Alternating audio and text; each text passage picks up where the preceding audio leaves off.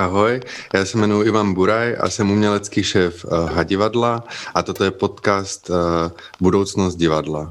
Dneska je tady s náma Matuš Kobolka, náš kamarád, uh, skladatel a performer. Čau Matuš.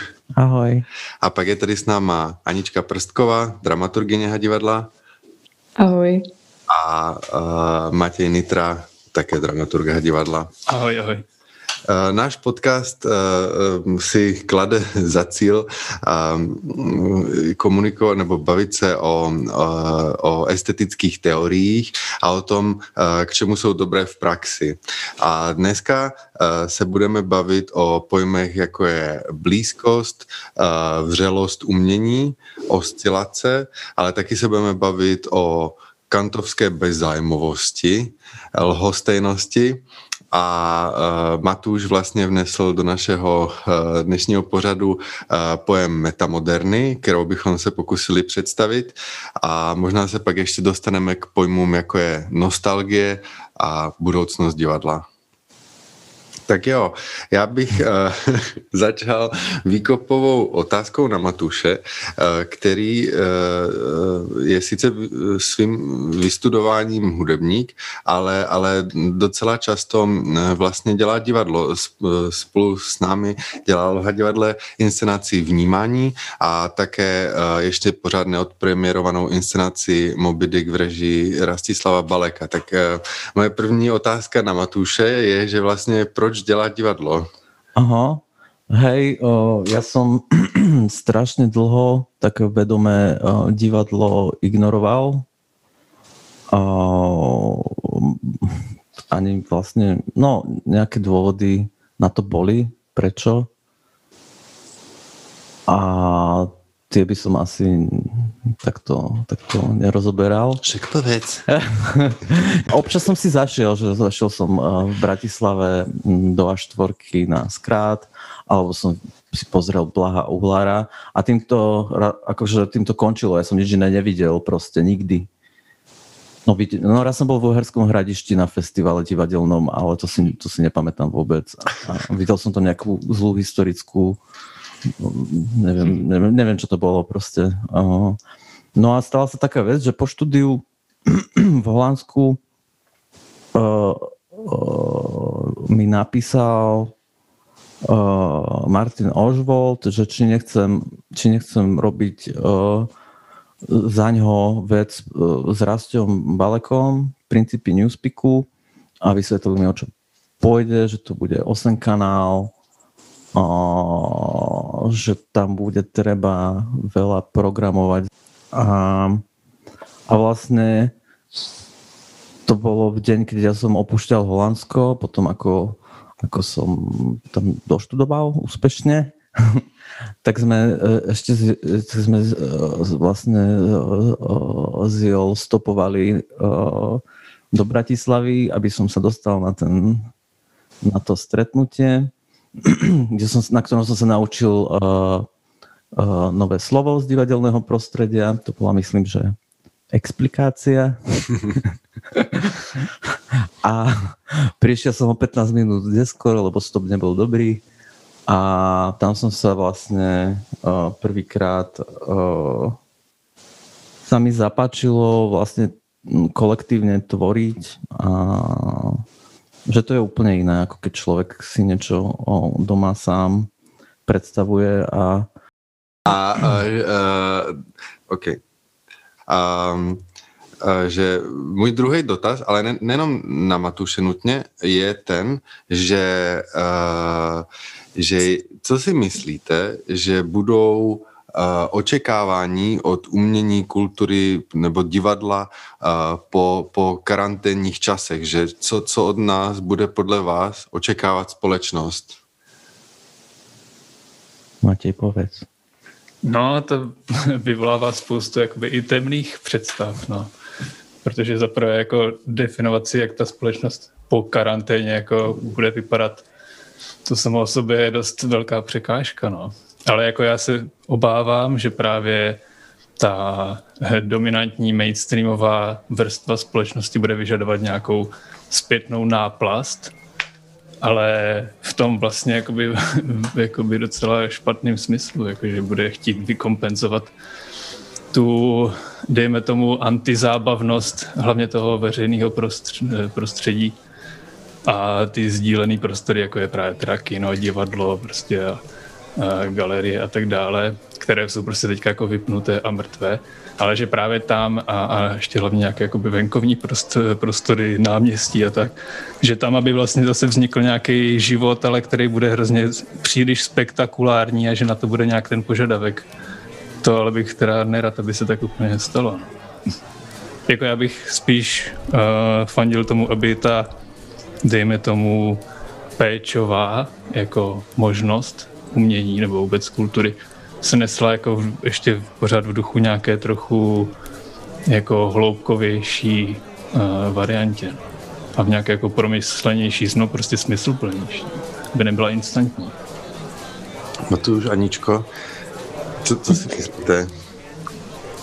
No já s Matějem hodně souhlasím, tak možná doplním takovou druhou stranu, že jaká mě napadá, jaká očekávání budu budeme klást na sebe my jako umělci a mám pocit, že hodně bude vyset ve vzduchu taková potřeba všechno dohnat, pokud možno co nejdřív a že se velice rychle že velice rychle nastane nějaké vyčerpání a přečerpání a možná i přehlcení, což možná může souviset s tou spektakulárností, na kterou upozorňoval Matěj.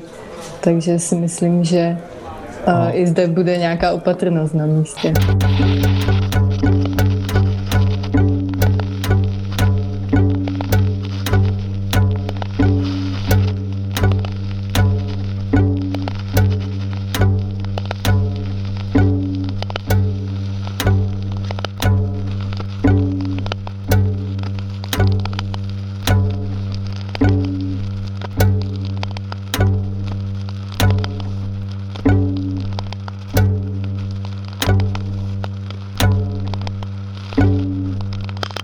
Vlastně je zajímavý možná se nahlížet na, na, na, na, na, na tu negativitu nebo na to odpírání vlastně jako na nějakou formu metafory, jo? Že, že, že vlastně to má být právě něco, co má vyvolat nějaký přesný opak prostě, no? Že, uh-huh. že je strašně důležitý ten nějaký jako záměr, ze kterým se to děje. A mm, mě by proto zajímalo to, že my jsme si vlastně jako takový inspirační materiál k, dnešní, k dnešnímu uh, setkání, uh, kromě jiného pouštěli uh, fakt dobrou pro mě skvělou přednášku Václava Magida, kterou měl v rámci přednášek teorie interaktivních médií, kterou taky mega doporučuji sledovat. A jsou tam fakt skvělý, skvělý, přednášky. A, a on tam právě právě mluví o, eh, o, o freeportisme, který si asi musíme vysvětlit trošku, a o, o, o, o korelacionismu, že um, tak asi já si to pokusím tak jako rychle vysvětlit, nebo a kdyby se mi to nepovedlo, tak vás odkazuju na fakt docela dobrou přednášku toho Václava Magida. Tak jako kdyby uh, korelacionismus je pojem, uh, a teď to řeknu úplně blbě, to jméno Quentina Measo, uh, což je vlastně francouzský myslitel, myslím, že dokonce Jacques Alana Badiua mm-hmm. a on má vlastně tu svoji jako teorii korelacionismu, že vlastně, která, která jako kdyby kritizuje to, že vlastně, když máte eh, objekt a subjekt, takže vlastně ten objekt existuje jenom díky tomu subjektu, jo. Že jako, uh, že vlastně uh, pak se nedostáváme ke světu, k tomu světu, který existuje sám o sobě, ale pořád se dostávám jenom ke svým projekcím prostě toho světa a že vlastně uh, to uh, dovedlo i naši civilizaci, dejme tomu, uh, k, ke klimatické krizi, protože jsme nevnímali prostředí, ve kterém žijeme, v tom, čím je, ale vlastně jsme ho vždy nějakým způsobem interpretovali,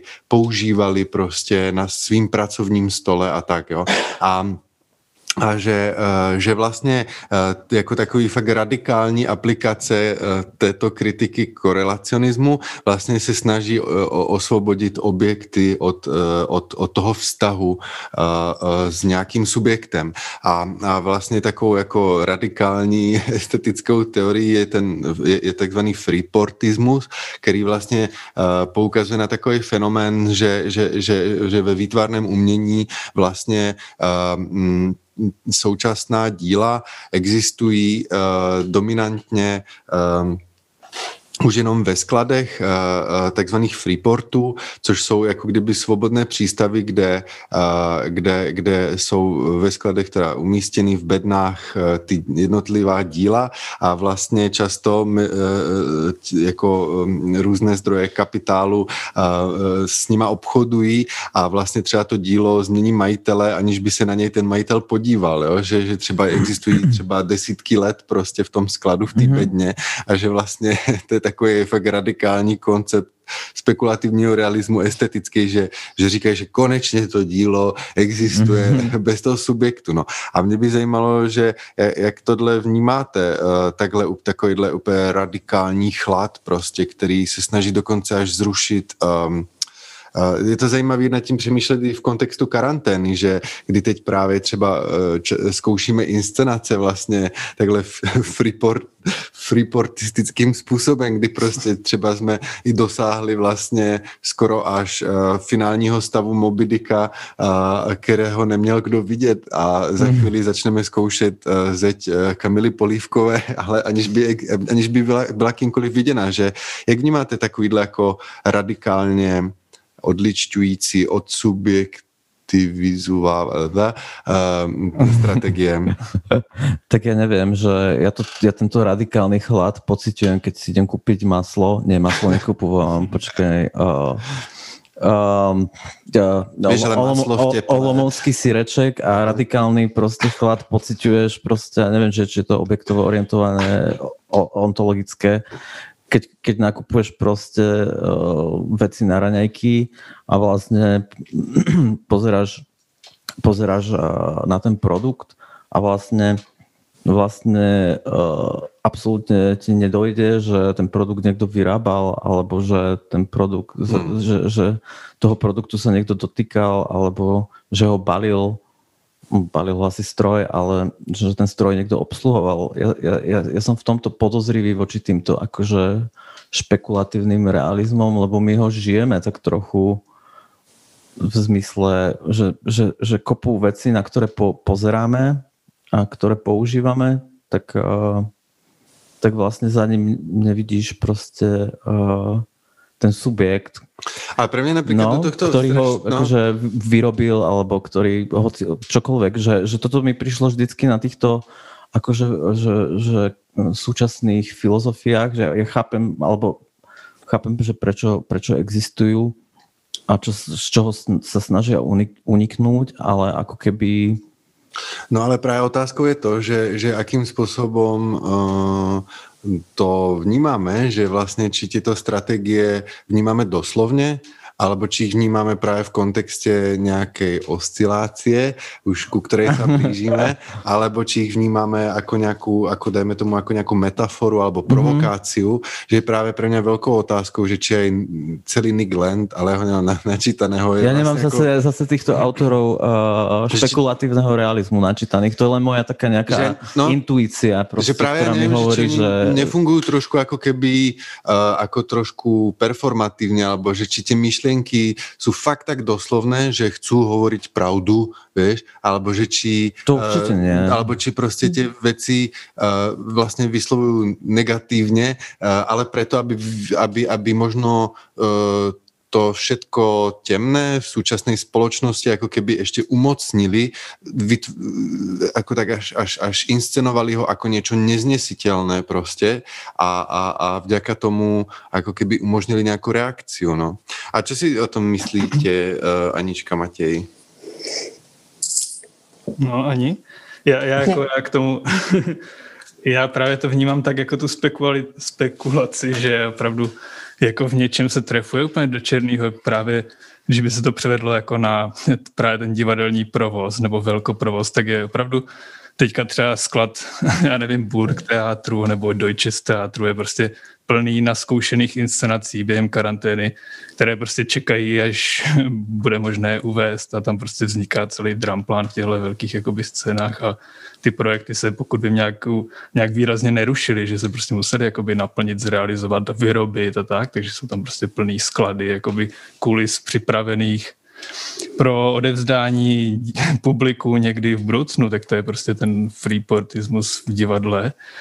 Ale zároveň ještě jako já právě třeba to mám úplně s Netflixem úplně možná jako jinak než teďka nevím, jako by nějak eh, většina společnosti, protože pro mě třeba i Netflix je prostě totální freeportismus, protože tam je prostě eh, skládka velkého kvanta produkcí, různé kvality, různých žánrů a jsou tam jenom tak odložené a setříděné do nějakých škatulek a mě je vlastně z toho úplně hrozně úzko, že se tam ztrácí jako nějaká jejich pověst nebo něco navíc, co bychom se o nich dozvěděli. Jo. Tam prostě je položený nějaký francouzský, prostě dejme tomu nějaký artový festivalový film vedle nějaké krymy prostě severské a tak dál, protože vlastně obě třeba jsou detektivky, jo, nějak pomyslně žánrově, ale vlastně jenom když si člověk k tomu nějak sám dostuduje, ale mimo Netflix nějaké další informace, tak tak asi si pak vybere, na co si chce kouknout. No. To může být třeba hustý vlastně uh, aplikovat ten freeportismus, nebo teda, pardon, korelacionismus na Netflix uh, v takový obrácený představě, že to je fakt jako mega teda objektově orientovaná ontologie, protože na, nef- na Netflixu se z tebe jakožto z diváka stává objekt, který je vlastně nějak měřen tou platformou hmm. a uh, to, jak, jak hmm. říkal, že základní proměna internetu uh, z 90. Uh, do, do nultých let spočívala v tom, že když si na internetu jsme si uh, my hledali věci a teď na internetu si věci hledají nás, že se my stáváme tou no, no. situovaností nebo tou adresou. No. Ani tebe napadá něco k tomu? Jo, uh, já asi navážu sama na sebe. No právě. uh, no, že vlastně uh, taky teďka jako zvláštní ta představa, že že všechny tyhle ty sklady a skládky jsou nějakým způsobem v pozastaveném stavu a že by se teď nějak jako rozběhnout a že by se to všechno mělo vlastně vyvalit ven a jako atakovat prostě ty uh, potenciální příjemce prostě s, to, s, tady, s tou jako produktovostí. To je prostě strašně jako, taky mám z téhle představy hroznou úzkost a z toho, že tady to jako kvantum se prostě navyšuje a že, že jako pokud se dostaneme za tu pandemii a půjde to tím, tím směrem, v který moc nedoufám, ale asi se stane, tak, tak prostě to kvantum se bude jako násobit a násobit dál. No. To je hodně úzkostná představa. Mm-hmm. To je hodně úzkostná představa. Ale právě otázka jak, jak, jakým způsobem má jako kdyby umění, potažmo divadlo vlastně na tuhle úzkost reagovat, že jestli jako kdyby se má pokoušet o, o vyhraněnou opozici a právě tvořit nějakou mm, antiproduktovost, mm-hmm. anebo jestli je právě tou strategií mm-hmm. prostě to, tu produktovost třeba ještě vohulit a prostě jako a, a činit, učinit ji viditelnou a, a a, a právě přesně tyhle jako kdyby oscilační strategie jsou tím, co nás uh, může eh, přivést v našem dnešním podcastu k tomu uh, jádru, což je pojem, který přinesl Matuš a to je metamoderna, a který právě jako kdyby si tuhle nějakou paradoxnost nebo oscilaci klade, klade za jako nějaký svůj základ. A tak já bych e, nelenil a rovnou bych se do toho dostal, že e, Matuš, zkus nám představit tento pojem, proč, e, jak se k němu ty dostal, kdo za ním stojí a proč ho považuješ za, za inspirativní pro, pro úvahy o budoucnosti umění umění nebo divadla? Aha, uh, dobre. Uh, tak, uh, tak som sa k nemu dostal. Ja som sa k nemu ove, dostal oveľa neskôr, ako by som chcel. A vlastne išlo o to, že počas štúdií som nevyhnutne musel uh, teoreticky orámovať proste to, čo robím, keďže som mal písať prácu bakalárskú záverečnú. A tento pojem som ešte vtedy nepoznal, ale uvedomoval som si nejaké veci, ktoré súviseli aj s tým, že keď som prišiel do toho prostredia, veľmi láskyplného, hoci fakt, že takého seriózneho akademického, tá škola funguje 70 rokov, a moc tam nie, nie je priestor. A priestor som zistil, na humor tam je, ale moc sa nevyužíval. A ja som tam nastúpil s tým, že proste budem a, a, a, akože radikálny, a, hlučný a, skladateľ proste elektroakustickej hudby, čokoľvek. A ako som tam študoval, tak som si uvedomil, že vlastne radikálni sú tam takto všetci. a že vlastne tie veci sa všetky na seba podobali, tak trochu. A vlastne zároveň som aj cítil, že, že ja, ja som z, akože z hlukovej scény Bratislavy z Noizovej. A že na tej škole, tá škola ma paradoxne tak, tak uh, donutila uh, ale vlastne to je normálne, že vlastne človek sa búri na škole tak ja som začal rozmýšľať nad tým, že ako to, ako, ako, ako, ako je z toho von. A vlastne tak postupne, ako som tam bol, tak uh, som začal robiť čoraz viac také veci, ktoré, ktoré tam síce patrili, ale aj nepatrili a už sa dostávame k tomu, k, k tým osciláciám. A že ktoré boli čoraz viac akože mm, také aj vzdušnejšie, ale zároveň si tam cítil nejakú proste niečo ťažké. A no a na konci som sa to pokúšal akože uh, dať do nejakej teórie vtedy som pojem, hoci som študoval v Holandsku a vlastne za metamodernizmom sú dvaja proste holandskí estetickí teoretici.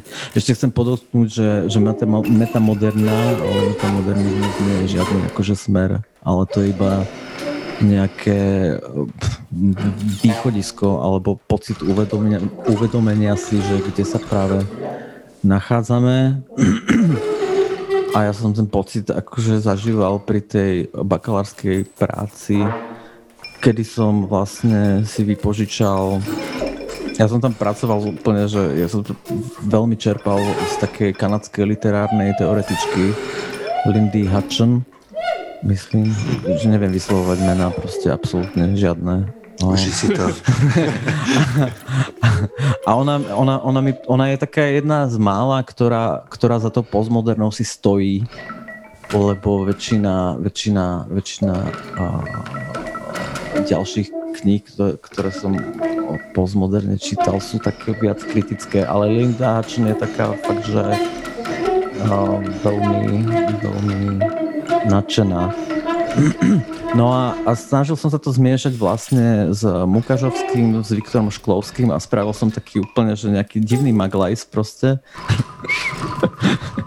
ktorý, ale ktorý mi, ktorý mi dával zmysel, lebo lebo fakt som sa snažil akože artikulovať e, a vlastne aj, aj, aj tú prácu som písal tak, že vlastne ona začala strašne no to som písal najdlhšie, ona začala úplne, že nechutne až, až až, až tak No fakt, že hnusne akademicky, že proste, že, že, že všetko, no, že strašne veľa, veľa quotes proste a strašne to bolo akože komplikované zo začiatku, ak, ak som išiel. A vlastne postupne som, som striedal taký ten seriózny akademický moc s takouto žoviálnosťou až strašne osobnou a takou takou neviem, že sa to fakt, že nehodilo. Ja som si predtým, než som písal prácu, čítal tú knihu od Umberta Eka, že ako písať prácu a on tam, on tam tak zdôrazňuje, že, že pokiaľ píšete proste o, ja neviem, o o nejakom básnickom smere, tak proste nemôžeš tú di- diplomovku napísať akože v tom básnickom smere. A to, asi, to, to si asi pamätám zle. Každopádne vyvaroval tam predtým, že aby si vlastne tú tú svoju prax, ktorú robíš, neaplikovala na tú prácu.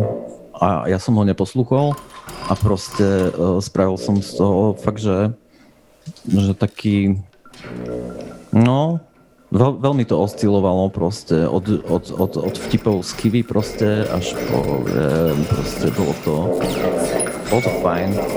Ale tam som vlastne, čo čo som no. že, že som hľadal, hľadal som proste ten, ten framework proste uh-huh. teoretický, že ktorým by som si mohol obhájiť to, čo na tej škole robím a prečo to takto robím. A, a vlastne uh, to je zaujímavá vec, že tá kniha od uh, Lindy Hutchen, to sa volalo Pfú, no, to si nespomínam, ako sa to volalo. A je to jedna najznámejšia kniha. Proste, som sa mohol lepšie pripraviť. Každopádne, že tam už e, tie náznaky toho, čo metamoderná mala neskôr priniesť, už tam bolo že bolo, to tam, bolo tam o, o nejak artikulovaná tá oscilácia a vlastne, že čo je na postmoderne super, ale, ale zaujímavé je, že, že ona na tú postmodernu nahliadala proste metamoderne, proste akože spätne. Tá kniha bola napísaná v 80 rokoch. A, a tú prácu som dopísal, fakt riešil som tam hlavne, ako, ako sa vyrovnávať proste s polaritami, že treba treba uh, treba to riešiť akože synteticky a a vlastne potom som tie svoje veci aj nejako obhájil, ale uh, bože, to sa strácam, to je hrozné, už som aj opitý. No, ide o to, že pár rokov na to som natrafil na tento termín a som si ho o, si o tom začal viacej čítať. A vlastne som si uvedomil, že toto je niečo, že toto, toto je ten pocit, ktorý som ja chcel proste, uh, ktorým som si ja chcel oramovať tie veci. V zmysle, že, že človek je znudený proste z, z, z, z, ustavičnej, z ustavičného dekonštruho, dekonštruovania vecí proste, z ustavičného cynizmu, a že človek predsa nie je cynický stále, že človek proste to myslí aj úprimne, keď niečo robí. Už len, už len to, že niečo robíš, tak to nie je cynické, že, že, že to mm-hmm. chceš robiť, ale je v tom istá, istá, istá úprimnosť a nejaká snaha modern, akože snaha modernistická proste stále veriť v to, že proste to umenie má moc, možno teraz už nie tak, takú asi už vôbec emancipovať a, a že proste kolidovať na, akože medzi, medzi týmito vecami. A to, to sa stalo takým môjim jazykom. A, a na tej škole to začalo tým, že iba som chcel proste uh, to veľmi um, vážne akademické prostredie trošku akože Rozšejkovať. Nie, že rozšejkovať, ale že však to je vlastne aj, neviem, že to je vlastne všetko, neviem, proste dať tam nejakú hravosť, tam priniesť do toho nejakú, že trošku humoru, nebrať to tak vážne. Ale zároveň akože robíš to v tej inštitúcii, tak nemôžeš proste, no, alebo môžeš, ale na čo? Že, že, že fakt ma baví proste uh, vytvárať uh, to pnutie, že, že máš niečo, či je to už hudba, alebo, alebo hoci čo, tak fakt tie, uh, tie protiklady stavať voči sebe a skúšať to. A že z toho, z toho vznikajú proste zaujímavé, zaujímavé veci a, a veľmi zvláštne fungujú podľa mňa na, na tých, ktorí to buď počúvajú alebo sa na to pozerajú. A neviem, je to také neviem, také, také zvláštne akože rozriešenie, neviem, neviem, neviem, neviem to úplne artikulovať. No.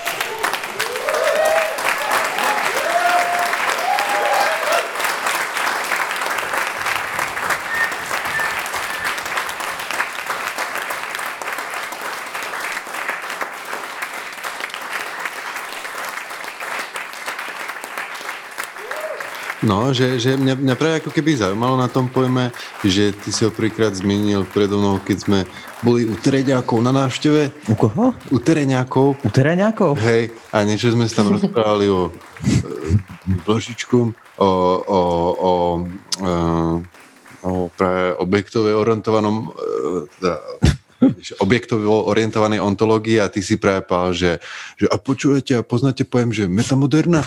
A, že nás to úplne tak nažíhalo proste, že ja, akože mne sa na tom páči, že ono je to aj také banálne, že ono to nie je nič také, ja neviem, ono to nie je nič také komplikované ako, ako objektovo orientovaná ontológia. Nie, akože ale... je to, je to plne strašne za, za, zaujímavá vec, lebo... Ale je to také východisko proste z toho, kde sme a, a mne sa na tom páči, že, že to nie je proste elitárske, nejaké proste radikálne, modernistické, utopické, neviem čo.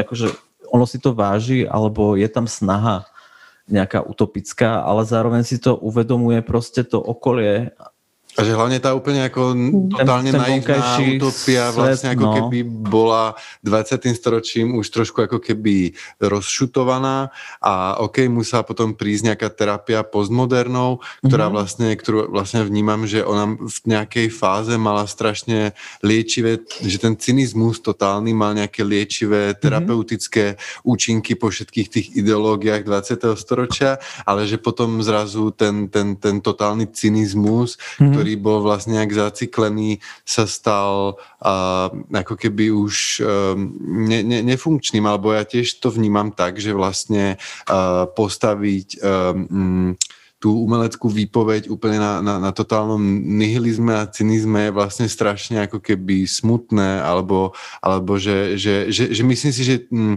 práve aj no, že to potom nahrává takým tým konceptom toho konca dejín, že vlastne už nemáme Aj. kam a preto sa iba smieme. A pritom máme. A pritom máme vždy kam, no, nie? A že, no, a že, a že, že, no presne, že napríklad, že v divadle, lebo a rád by som to občas tak sklepol do divadla, že, že, že, že napríklad ja napríklad v kontexte napríklad, že českého divadla alebo nemeckého divadla, ktoré nejak sledujem, že, že si myslím, že, že, že presne no, že, že sa to tak, že napríklad je strašne zaujímavý fenomén proste používania popkultúry, no, že, že zo začiatku presne tie postmoderné stratégie používania popkultúry, že taký ten ranný Kastorf a tak, že to bolo super proste, že to bolo zrazu ako keby také rozbitie takého toho veľkého divadla ideí proste a mhm. trošku mm-hmm. takého nejakého, možno trošku 80 takového snobizmu, ktorého ja mám spojeného proste eh, s Petrom Greenevejom a tak, že proste taký ten čistý art proste a zrazu prišli plastové židle Coca-Cola a, a songy e, s elektrickou gitarou na mikrofón e, popové, ale že vlastne nejak postupom času sa vlastne z týchto, z týchto nástrojov vlastne stalo paradoxne to, že, že už z, m, ako nejaká subverzívna hodnota nejakého ako keby m, jak to pať? Um... No tak je to kliš, klišoidní teďka no. už. Jako, no.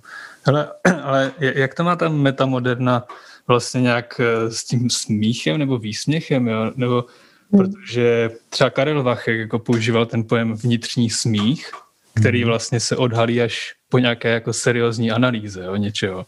Ale že zatím opravdu jako je potřeba nějaký nadhled takový trochu, jakoby, ale to není jakoby právě ten smích toho, toho postmoderního typu, že? Ta, ta metamoderna to vlastně tu odlehčenost, ty jsi taky o tom trochu mluvil, že právě se snažil v té práci jakoby jít s nějakým odstupem, ale to není právě ten postmoderní odstup, ten, ten, ten cynický, jak říká Ivan. Mm-mm, právě, že, že, že, že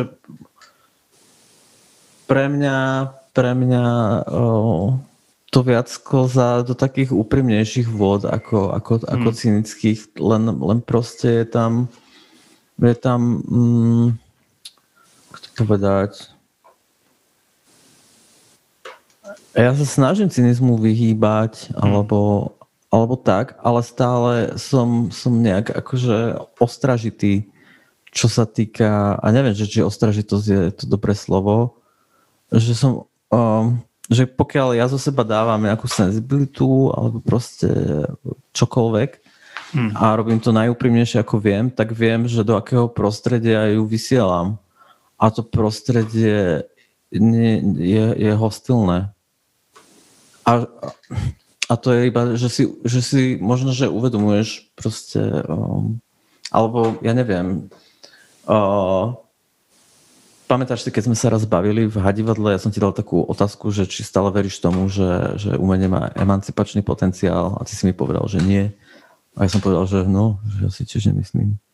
No ale... Že... si, já si nepamatuju, že jsme se o tom bavili. Ale... Bavili sme sa to po Eolfovi, myslím. Mhm. No, no a čo čo som ti chcel povedať, že, že, že hoci si toto možno, že aj tak myslíme, tak je stále pekné proste, o, možno, že nie, že hrať sa na to, že, že, ne, že nejak o, sa ešte emancipovať prostredníctvom umenia dá, ale skôr robiť to s takým tým uh, nadšením proste Hmm. uh, modernistickým. A ja to neviem popísať ten pocit. To je, je to veľmi smutné, smutný pocit, alebo taký Mhm. aj bezmocný, ale zároveň mm, neviem, že mne takto rozmýšľať pomáha že nerad by som... To, čo si spomínal predtým, že proste ako sa... Keď sme sa rozprávali o... Ty si hovoril o to... Počkaj, o čom sme sa to rozprávali? A riešili sme hudbu a ten chlad. Aha, a riešili sme to vlastne, že... A hej, a riešili sme vlastne tú budúcu estetiku, že ako by mala vyzerať počas po, po korone. A uh, uh, toto ma presne napadlo, že, že popisovať proste nejaký bezútešný stav proste nejakým uh, dark ambientom, proste post-apokalyptickým je pre mňa je pre mňa akože no-go.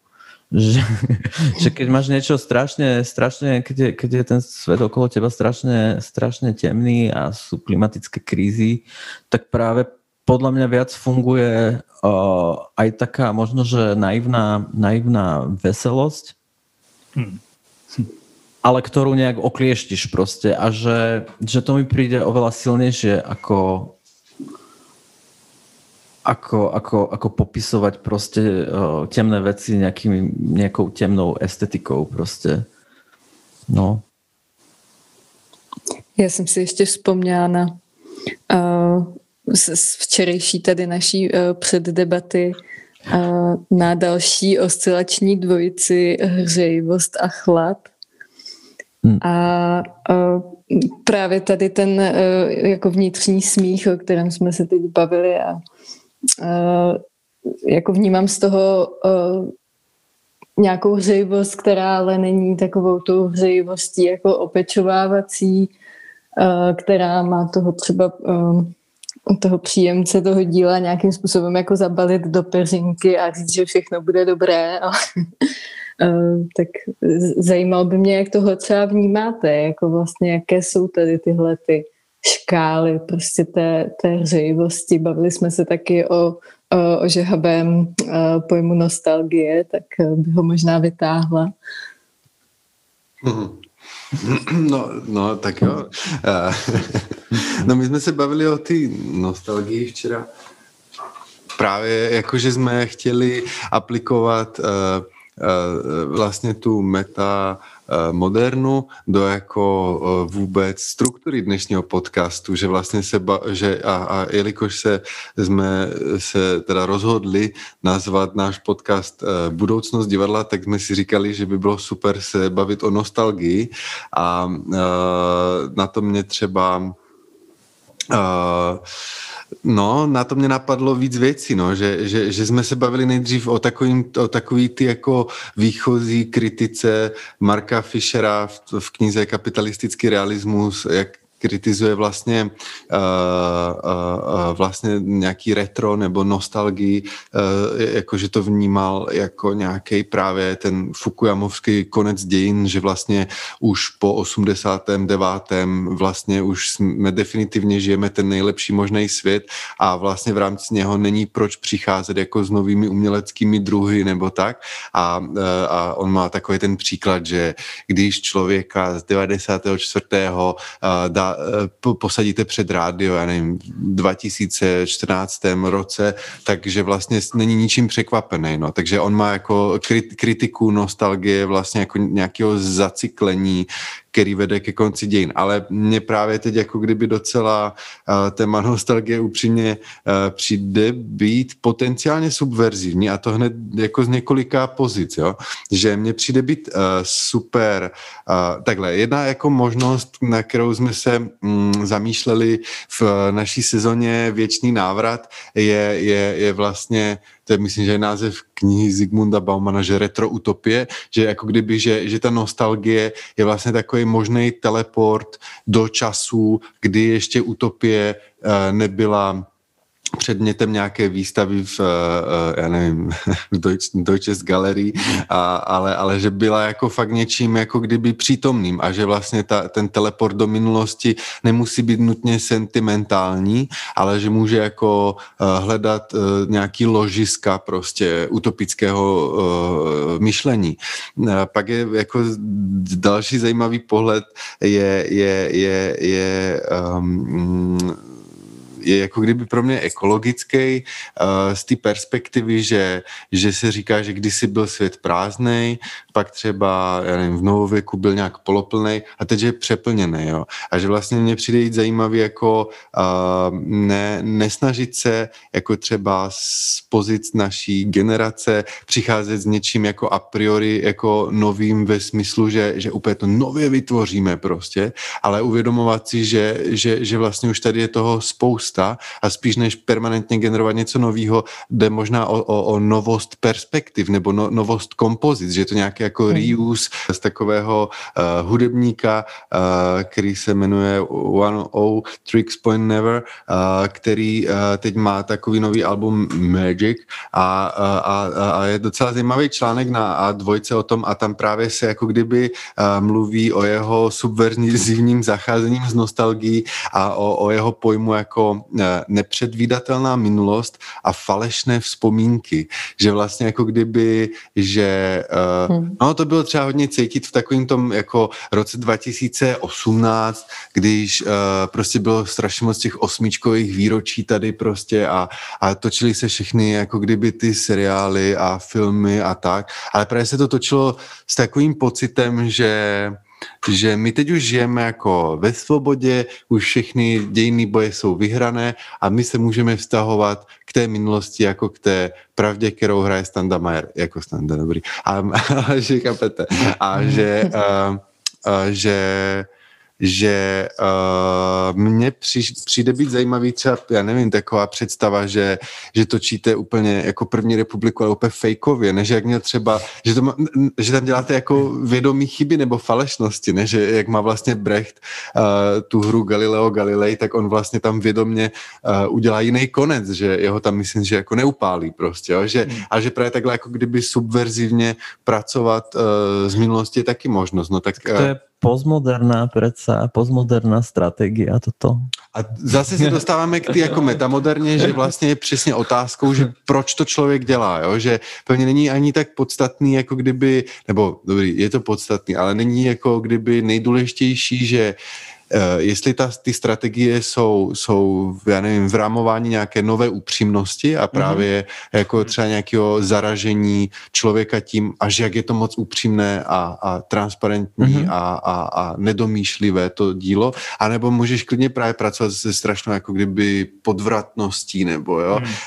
Uh, ale spíš je pointa, že, že, že s jakým vnitřním těžištěm to člověk dělá. Myslím si, že, je, že ta metamoderna právě možná mm, se snaží sklepnout takový ten... Um, možná pocit některých umělců, že, že upřímnost je vlastně něco kýčového, uh, nebo ta, ta výchozí vnitřní upřímnost, jo? Mm-hmm. Nebo, nebo, nebo snaha o to uh, jako nějakým způsobem společnost, uh, uh, neříkám, že napravit ten nejhorší slovo, ale prostě jako třeba jí pomoct, uh, tak uh, že, že nemusí být nutně jako perverzní, uh, zamítnutá věc, že uh, já si pamatuju, že když jsem měl přijímačky na jamu, takže uh, v druhém kole už byly osobní pohovory a prostě my jsme byli v takové jako čekárně a v jednu chvíli prostě jako vyšel ten první člověk, který jako byl vevnitř a, a všichni, co, co, co, co, co bylo, ne? A, a že, no, že ptali se mě, že jestli může umění změnit svět.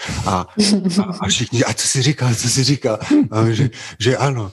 A, a, a, a, a oni, že, oni, že, no tak to není pravda prostě. Že, že to mi přišlo být jako k tomu, čem se bavíme, takový hezký příklad, že, že už to teda není pravda, že, že já nevím, jako, um, já neříkám, že změnit svět, ale, ale jako rezignovat na to, že, že, že svojí tvorbou do světa vstupujeme a že s tím upřímně chceme interagovat a že to myslíme dobře, je podle mě škoda. Prostor pro jingle. Prostor pro Poďme sa vycikať. Dáme si pauzu, dobré? Že dáme si, že, že pět, pětiminutovku, co říkáte? 10. Desať? No, Dobré, 10, já musím trochu dobít telefon.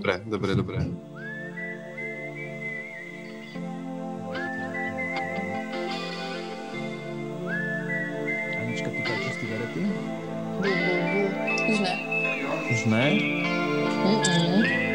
Já jsem skončila, když jsem přišla na jamu. Jaj.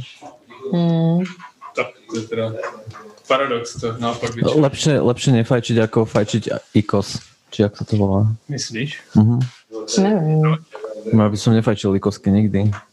Neviem. Ale to je přechodová fáze, ne? Neviem, či to ľudia majú ako prechodovú fázu. mají. Hej? Já myslím, že jo, nebo minimálně o tom tak jako přemýšlejí, no. Hej. Bo kopu ľudí, ľuďom to zachutí a potom, potom, potom v tom pokračujú. Fajčajú. Hmm.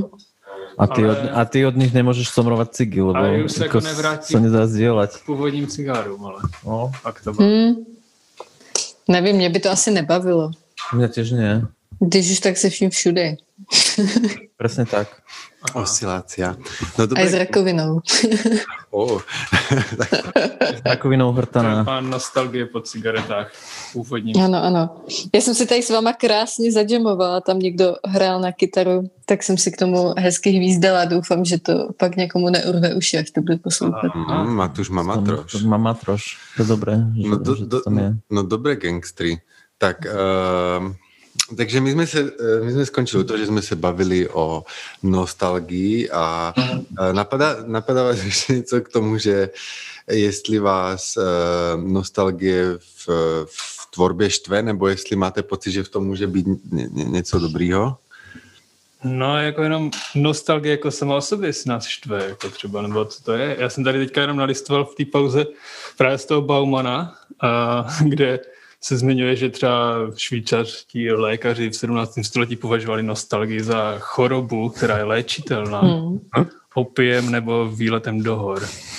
A že v současnosti teda tam vnímá nostalgii jako nějaký obraný mechanismus proti prostě globalizovanému, zrychlenému světu, takže v tomhle třeba vyznění ta nostalgie jakoby nevyzněla vůbec jako nějak negativně vůbec. Hm. Jako nějaká emoce nebo strategie, jak žít, takže možná potom i v tom umění. Tak je to taká eska, eskapistická proste emócia. No. Ale Nevím, ale- zároveň akože to opäť je otázka, za akým tónom to používa, že, že podľa mňa je možnosť um, tou nostalgiou povedať, že, že súčasnosť eh, je úplne nežiteľná a že vlastne ten eskapizmus môže pôsobiť aj tak subverzívne, že ako keby nie, nie je moc v tom, čo sa teraz No, deje, si nabrať hej, a preto... Min, min, minulosť tiež bola uh, nežiteľná. Aj tá predchádzajúca minulosť bola nežiteľná.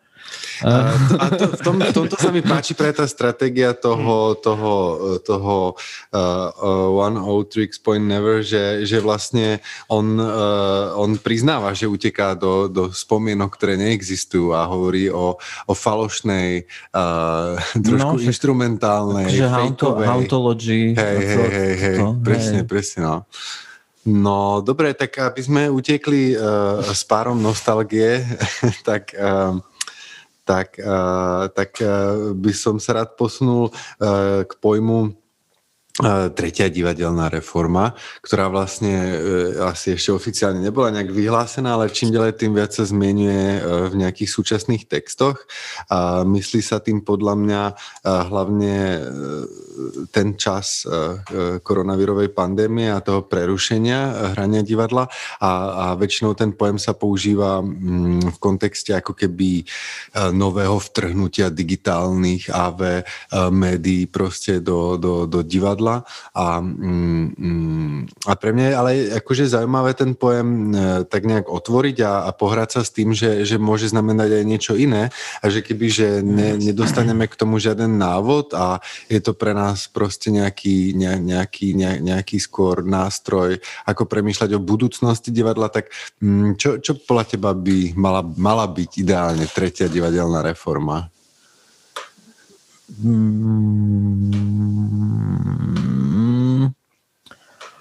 ja neviem, určite by nemala súvisieť s adaptovaním sa na akékoľvek uh, nepriaznivé podmienky, lebo digitalizácia, alebo aj teraz, ak sa ukázalo, to streamovanie je také, že teba rozosmutne. My sme sa o tom bavili aj o tom, že vlastne, že prečo to snaženie, ako, ako sa vyrovnať so stratou uh, divadla, že prečo sa nepremietlo do rozhlasu, čo je úplne že najprirodzenejším proste médium uh, počas pandémie, aspoň ti to tak príde a že, že namiesto toho sa streamovalo, čo človeka, keď na to pozeral, viac rozosmutnilo a že že pokiaľ by sa to, tá snaha akože nejak premietla do vytvárania alebo transformovania toho, čo existuje, alebo toho, čo má existovať ešte sa nemusí, nemôže premiérovať do toho horšpilu,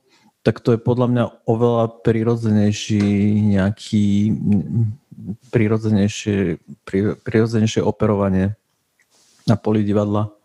Ale tá tvoja otázka bola o niečom úplne inom a to bolo o tom, že ako si predstavujem ja tretiu vlnu ja, ja vôbec neviem, že, že čo sa ma vlastne pýtaš.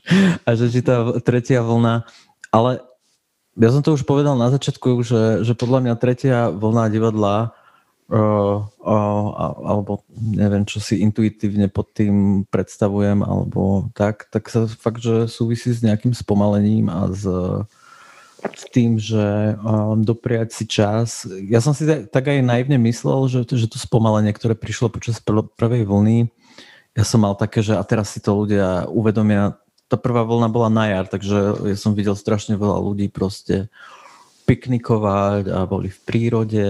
A stala sa taká nádherná vec, že sme mali založený oheň, štyria kamaráti, ktorý sme, s ktorými sme vlastne mali uh, takú zdieľanú karanténu, že sme boli taká mikro, mikro, mikro, mikrokomunita.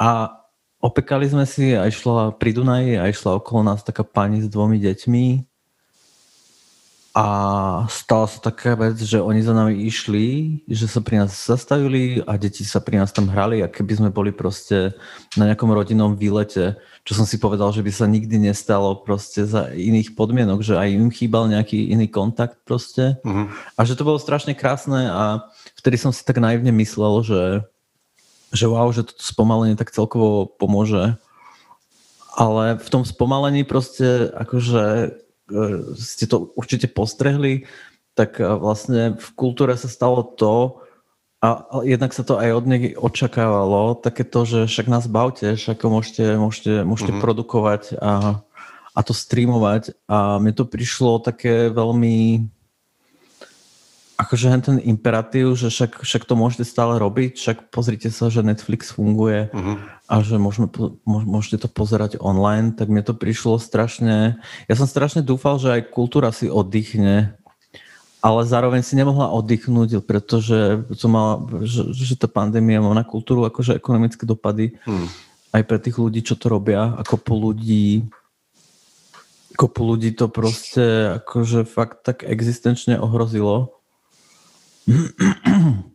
mne sa páči, a... že tak ako o tom rozprávaš, tak z toho vyplýva, že vlastne uh, tá, že je vlastne už ako keby uh, nezmyselné o, o, o potenciálnej tretej divadelnej reforme uh, uvažovať čisto iba v estetických konceptoch. No jasné. A že vlastne, uh, že vlastne ako keby, ne, ak má nastať akákoľvek uh, zmena uh, k niečomu pozitívnemu, tak to bude musieť existovať v nejakom novom komplexnejšom pohľade, mm-hmm. kedy nebudeme vnímať estetiku ako niečo čo je autonómne, ako niečo, čo je úplne odtrhnuté od podmienok, za ktorých vzniká. Mm-hmm a, a, a je zaujímavá predstava, e, nebudem fejkovať, my sme sa o tom teraz behom pauzičky rozprávali na balkone, že, že, že je vlastne zaujímavé, že, že, že ne, nepremýšľať iba o podmienkach uh, tvorcov a tvorkyň, mm-hmm. uh, ale aj o podmienkach recipientov, že vlastne presne ako ty si na balkone hovoril, že, že, že je vlastne úplne šialené klás na človeka, ktorý proste bez zamestnania existuje v nejakom, alebo existuje v nejakom úplne shitty jobe proste, uh, kde má úplne, alebo musí naopak kombinovať strašne veľa práci, proste platiť účty, starať sa o rodinu, tak je strašne ťažké na to človeka položiť nárok ešte, že a ty sa nevyznáš v súčasnom umení? A že, že ja si myslím, že, že, že tou základnou podmienkou, alebo tak sa mi páčilo, ako nám na balkóne vyplynulo, to, že tou základnou podmienkou toho, že má nastať nejaká tretia vlna, alebo tretia divadelná reforma nie, nie je to, že proste aké médiá sa budú používať, alebo, mm-hmm. že, alebo aké estetické kategórie, ale, ale, to, že, ale to, že v akých uh, spoločenských, sociálnych podmienkach bude to umenie tvorené a vnímané. No a potom je otázka, že, že ako, to, ako to vlastne No, že či sa to dá tým umením vlastne takto akože mm, apelovať na, na, na tie, no apel, apelovať, apelovať na tie uh, spoločensko-ekonomické veci, aby to umenie, zároveň to isté umenie bolo proste, uh, mohlo byť proste príjmané. A toto je také, že ja toto neviem, neviem si predstaviť, že ako sa to dá rozriešiť. A, ume, a, a ale vlastne nie, že, že už v tom, že o čom sme sa rozprávali, že tým, že, že človek na to, na to nemá, nemá kapacitu v zmysle, v zmysle toho, že, že musí, musí platiť nájom a musí sa postarať o deti alebo tak. Takže potom umenie nemôže očakávať, že, že bude samo ale potom, že, že čo má byť tým ako hm, hýbateľom? A tu sa dostávame k tomu, že či umenie môže emancipovať, môže emancipovať umenie, na, akože, ktoré nikto nevidí, alebo že na ktoré, ktoré, ktoré ľudia nenavštevujú a ktorým o, nejak nenapáda, neatakuje akože tú senzibilitu, keď proste tí ľudia majú úplne iné starosti tak to je asi vecou, to umenie nerozrieši, lebo to, to sa proste, to sa, to sa bije, lebo ty, ty nedá sa to komunikovať proste uh, takto.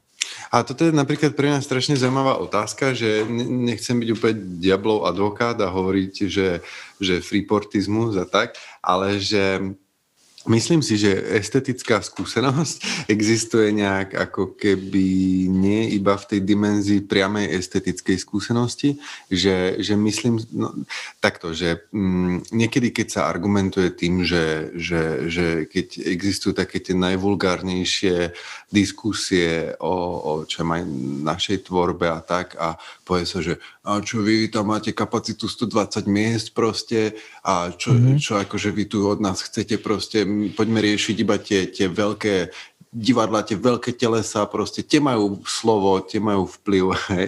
ale že, uh, že mne príde byť e, zaujímavé e, sa zamýšľať nad tým tak, že, že si myslím, že, že estetická skúsenosť sa ešte má nejakú schopnosť, ja neviem, derivovať sa, alebo ako to nazvať, že, že vlastne, keď ja neviem, niekto ide do, do divadla, alebo do galérie, alebo do kina a vidí, vidí tam niečo, čo, čo je fakt pre neho ako keby uh, transformatívne, alebo aspoň nejakým spôsobom ho to ovplyvní, mm. dajme tomu k lepšiemu, dajme tomu, a teraz nehovorím, že, že menej pije, alebo tak, ale že, že proste čem ho to inšpiruje k tomu žiť čem o trošku vedomejší život, tak, tak už tá jeho estetická skúsenosť interaguje aj s človekom, ktorý, s ktorým obýva jednu domácnosť proste.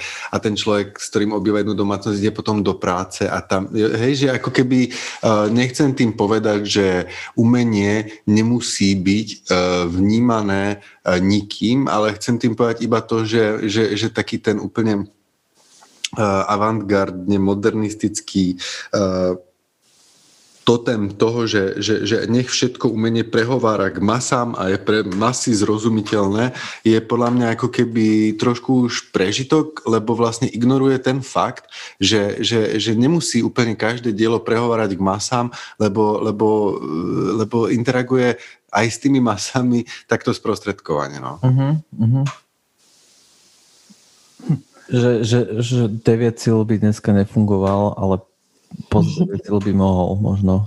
Ne, akože ja, ja, ja takto, že ja osobne mám strašne, strašne radosť z toho, aj keď vidím nejaké ako keby, že mega komerčný alebo mainstreamový produkt, ktorý ale má v sebe nejakú formu ambivalencie alebo subverzivity alebo sprostredkováva fakt aj tým jazykom proste čo najviac masovým proste nejakú skúsenosť, ktorá ktorá má hodnotu, že nechcem odsudzovať aj tento druh pôsobenia, len, len sa mi páči aj to, že majú plne úplný nárok na svoju existenciu aj veci, ktoré vyžadujú, dajme tomu, nejakú, nejakú predznalosť alebo nejakú, nejakú väčšiu ochotu uh, k tomu v, v tej estetickej skúsenosti interagovať dointerpretovávať, otvárať sa ambivalentným pocitom proste mm. a mhm. tak, no. Hmm. Hmm. Mne sa páči, ja som, my sme videli e, teraz taký pekný film nedávno uh, od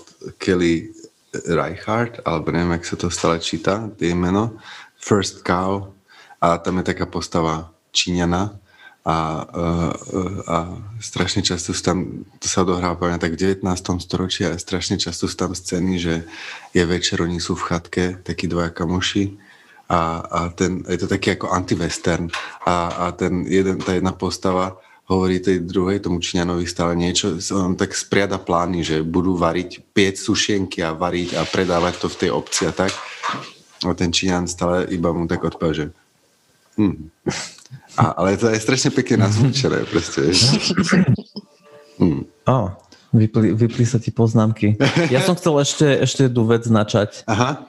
A včera sme to trochu, trochu, o, trochu spomenuli a to je, že čo, čo ešte tá pandémia spôsobila je to, že sme prikovaní v podstate aj na taký, no na to lokálne, že tým, že sa necestuje, nelieta, tak že možno, že čo by som očakával ešte od tej tretej vlny, ak si to povedal, divadelnej... Eh, Tretia divadelná reforma. Tretia dl- pojem di- divadelná Brauna a iba, iba, že skratke, že prvá divadelná reforma, no. jak si to správne pamätám, bola o tom, že, že skutočnosť mala vtrhnúť do divadla. Mm-hmm. Druhá divadelná reforma bola o tom, že divadlo malo vtrhnúť do skutočnosti a začali sa, že happeningy, 60 a tak. Mm-hmm. A, a teraz ako keby, že čo, čo by bola tá tretia, že, hm. že skutočnosť a divadlo úplne odbehnú od seba. Neviem, ja som rozmýšľal, že, že čo sme sa bavili o tom lokálnom a globálnom a o probléme globálna, že keď, keď, keď, e, keď globa, e, že, že, čo nastáva, keď globalizácia postihne umenie, že to, mm-hmm. to je jedna z tých najhorších vecí podľa mňa, čo sa môže stať keď ti e, globalizácia proste nejak, e, nejak možno, že nechcene proste naruší, e, alebo nie, že naruší, ale mm, že vplýva, vplýva na tvoj jazyk mm-hmm. a tým, že teraz sme tak lokalizovaní a že to, čo sa deje, je proste v podstate útok na globalizáciu, že ten vírus útočí na globalizáciu v zmysle No, ale nie úplne, hej, však jasné, že stále akože tie transakcie alebo nejaké obchody fungujú. Možno práve teraz existuje vlastne tá globalizácia najdokonalejším spôsobom, lebo ľudia sú lokalizovaní, ale produkty a veci teraz presne no, lietajú lietadla. Objektovo orienta- orientovaná ontológia. Mm. Tak to máme, tu to máme. Ale nie, ale no, že, že, že možno, že je strašne fajn, že že, že fakt si možno, že aj začať vážiť to, to, to lokálne. A, a toto tiež súvisí aj s tými klimatickými zbedami predsa, že proste o, a nielen s tým, ale s celkovo proste takým lepším životom a voľným časom, že mm, že môže, že, že jak to povedať, že dá sa, dá sa žiť, akože teraz to tak nevyzerá, ale podľa mňa sa dajú spraviť podmienky na to, aby, aby tam, kde sme, alebo v tom našom okolí, kde sme, tak aby sme nepotrebovali si ísť oddychnúť niekam, niekam inám, proste o, zmysle, že cestovať.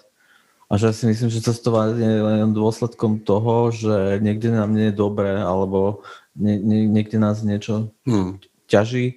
A čo som tým chcel povedať ešte, že že mne by sa strašne páčilo, že keby, že keby tá tretia reforma sa týka aj toho, že, že sa budeme snažiť komunikovať akože uh, hociaké veci um, lokálne, v zmysle uh, nebudeme siahať po nejakých proste veľkých, obrovských témach, ale budeme proste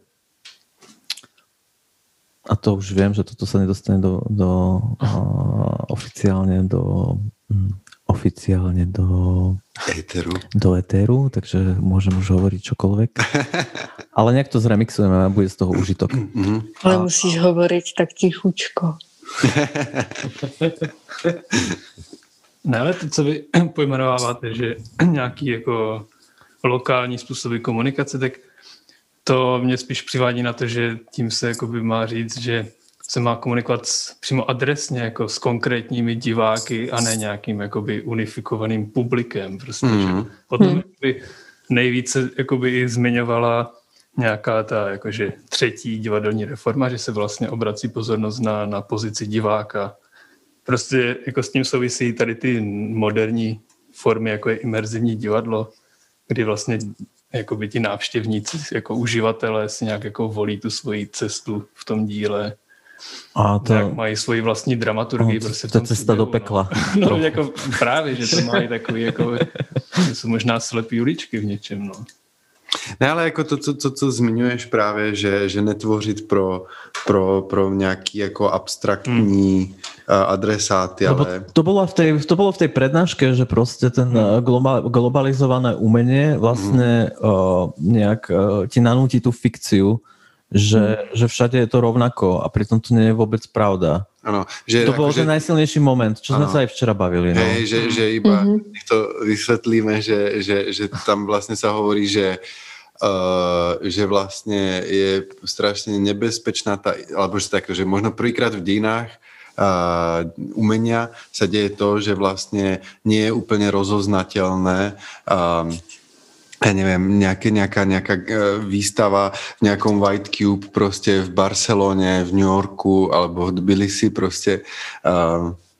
A to bolo zaujímavé, že vlastne naša generácia, alebo uh, mám taký pocit, že, že konkrétne v divadle mohla strašne sledovať to, ako, ako tu bola tá generácia tých tvoriacich e, postdisidentov, ktorí ešte v tom, ako nech sa to myslíme čokoľvek, mala nejaký ako keby, dajme tomu, lokálny etos a že vlastne ako potom tu prišla taká tá fascinácia tým, a ja som sám mi prepadol ako tým nemeckým divadlom alebo takým tým univerzálnym jazykom toho svetového divadla proste a že ako vlastne aj, aj a úplne doteraz akože z toho nie sme úplne vyliečení, že ako ako aj vlastne tá divadelná kritika pomenovala, pomenovávala ako progresívne to, čo sa podobalo tomu svetovému proste. Hej. A že vlastne tá, tá, tá unifikácia alebo nejaká forma uniformity, že aby boli naše fotky z inscenácie zameniteľné zo Šaubine alebo tak, že to bolo vlastne ako keby to, k čomu sa tak nejak smerovalo proste, alebo doteraz ešte smeruje. Je otázka to, že, že či je to ako udržateľné a správne, no to je, to je, to je dôležitá otázka. No. Ja si pamätám iba, že raz ma úplne odzbrojil náš herec Miloš Černoušek, že sme si nejak rozprávali o svetovom divadle, vieš, a v kuchynke a že on, on povedal, že no ale já jsem si myslel, že svět je všude. zrušil tu opozici světové české divadlo. Prostě, svět, se, svět se děje všude. Ja, podľa mňa je v, tom, v, tej, v, tej, v tej lokálnosti akože niečo, niečo, niečo ča, čarovné a, a že o, aj keď, aj keď o, to môže proste ten jazyk, ktorým narába alebo keď, keď sa snažíš akože nerozprávať, neprehovárať proste uh, k ľuďom globálne, tak, uh, tak hrozí tam, že, že, že, že to nebude mať taký dosah. Ale podľa mňa je to oveľa aj úprimnejšie, aj neviem, podľa mňa to má veľkú akože uh, potencialitu. Len proste akože v tomto, o čom sa rozprávame, je že tá prednáška je uh, z roku 2017 a je pre mňa zaujímavé, že, že vlastne v roku 2018 prichádza uh, panel IPCC vlastne s tým ako uh, dosť alarmuj, alarmujúcou správou proste o stave klimatickej kríze, mm-hmm. krízy a že, že vlastne je pre mňa iba zaujímavé to, že že na jednej strane je tu ten globalizmus ako keby toho, toho, toho trhu proste a mm, tá deesencializácia, alebo neviem ako to povedať, delokalizácia proste, ale na druhej strane my nemôžeme podľa mňa úplne zo seba vytrhnúť a oslepnúť voči tej skúsenosti, že proste tento svet sa tu takto deje a pretože sa to už takto deje niekoľko desaťročí proste, tak dôsledky niektorých ako keby udalostí sú skutočne globálne, ako napríklad klimatická kríza. Jasne. A že vlastne mm-hmm. teraz poprvýkrát bezprecedentne máme o čom eh, hovoriť skutočne aj globálne a v niečom je dôležité uh, aj, aj ako keby hovoriť k tej, tej svetovej scéne, ale nie preto, aby sme boli na úplne super cool svetovom festivale, uh-huh. ale preto, aby sme vlastne boli schopní nejak spojiť sily a tú klimatickú krízu riešiť. A tým pádom iba mne napadá, že to lokálne nemusí nutne znamenať ako keby, že slepé voči uh, To som vôbec kontexte. tak nemyslel, no. Jako, ja, ja, ja, ja viem, že som tak nemyslel, len, len uh, si myslím, že to môže byť tak interpretované a mal som potrebu to zmieniť. Aha. Ja som chcel povedať, že, že, to, že, že, že, že, že to, ako ja chápem, že ty myslíš to lokálne, je skôr... Z... Internacionálne, solidárne. Predstav si to ako, že, že predstav si to ako, že máš v nejakej fabrike odbory, tak proste tie odbory sa neuzatvárajú predsa pred svetom a oni sa dejú proste lokálne, že... Že, že, proste... že to lokálne znamená konkrétne. Áno. Že to lokálne znamená hej, konkrétne, hej, že hej. aby mohli odbory ísť na medzinárodný zjazd odborov a komunikovať niečo zmysluplné, tak musia povedať, že u nás je problém proste s tým, že neviem, tým a tým proste. A to je vlastne to, čo, čo je pre mňa jedna z najkrajších častí tej uh, Laturovskej knižky Spátky na zem, mm-hmm. keď vlastne on tam popisuje, ako za tej veľkej francúzskej revolúcie proste sa, uh, sa spísali tie uh, že už som zabudol, ako, ale že, že skrátka, že, že, že tá revolúcia začala tým, že vlastne z jednotlivých uh, oblastí Francúzska začali proste tie samozprávy spisovať proste um, uh, kritiku toho systému, ale že ho nekritizovali abstraktne, ale že to bol proste výčet veľmi konkrétnych lokálnych správ, Aha. ktoré ale potom mali Jasne. ten univerzalistický proste, alebo v kontexte Francúzska ten univerzalistický potenciál, že sa spojili a zrazu to bola proste fakt ako keby drtivá kritika, lebo bola práve lokálna Aha, a bola potom schopná byť univerzalistická. No, no, no. Aničko, mně se víš, co líbilo, jak si včera říkala o té nostalgii, která na mě působila strašně hezky subverzivně v kontextu toho, co se nám děje teď. o té, nostal- o té letní nostalgii. E, jo, jo, jo. E, smutek po karanténě, no. No, uh. protože skvělý to poslouchat během druhé vlny karantény, prostě, jako v kontextu, tak, no. No, jako zní to teď vlastně strašně cynicky, že? Asi. Ale mm, uh, jo, pamatuju si prostě několikrát, že jsem zaslechla a i já sama jsem to jako pocítila, no, jako uh, stesk po po té jarní karanténě, kdy trochu jako lidi po sobě nechtěli věci navzájem. Bylo to takové uh, příjemňoučké. Ale myslíš, že pracovně po sebe nechceli věci, alebo že tak mm, nějak... Oh. Sociálně. Sociálně. Hmm, možná obojí. Uh, teď jsem vlastně na to ještě od včerejška k tomu ještě přibyla taková jedna vrstva uh, a teď to bude trochu trapné, protože si uh, nepamatuju název toho filmu, ale zachytila jsem kousek rozhovoru o dokumentu, uh, který vznikl o té, o té jarní uh, fázi, ze kterého jsem měla dojem prostě takového jako, jako národního vzedmutého prostě kolektivního hrdinství. Mm-hmm. A který mi přišlo, že prostě v tuhle tu chvíli fakt vlastně vyznívá tak jako, jako že tam je takový podivný, cynický ocas v tom.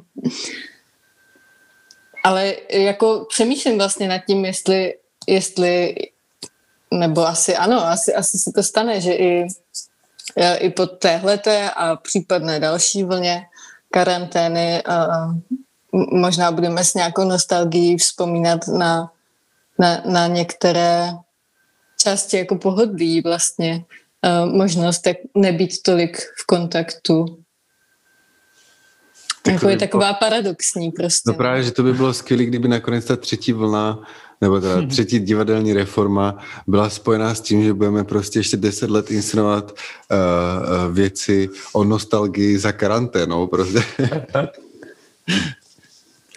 A tak třeba je jako, nevím, no, tak samozřejmě bylo by asi krásné, kdyby cestou uh, z toho bylo, že si uh, jako tu zkušenost té jako nenutnosti neustálého kontaktu jako vezmeme sebou, no, ale to je nebo, asi nebo, do nějaké míry ne, ne, ne, neprodukce, no, jakože fakt je to, mm. fakt je to zajímavý, že prostě, uh, že si myslím, jako o tom žádná, že prostě ta karanténa je doprovázená strašně jako uh, tragickýma událostma prostě, jo, a jako, jak, jak jako zdravotníma, tak uh, mezilidskýma, tak prostě um, sociálníma, ale že, uh, ale že co na tom jako velkém eh, experimentuje, jako kdyby pozitivní je to, že se stala takovým jako pozadím pro to, že, že nám najednou došlo, jak je hrozivé to, že,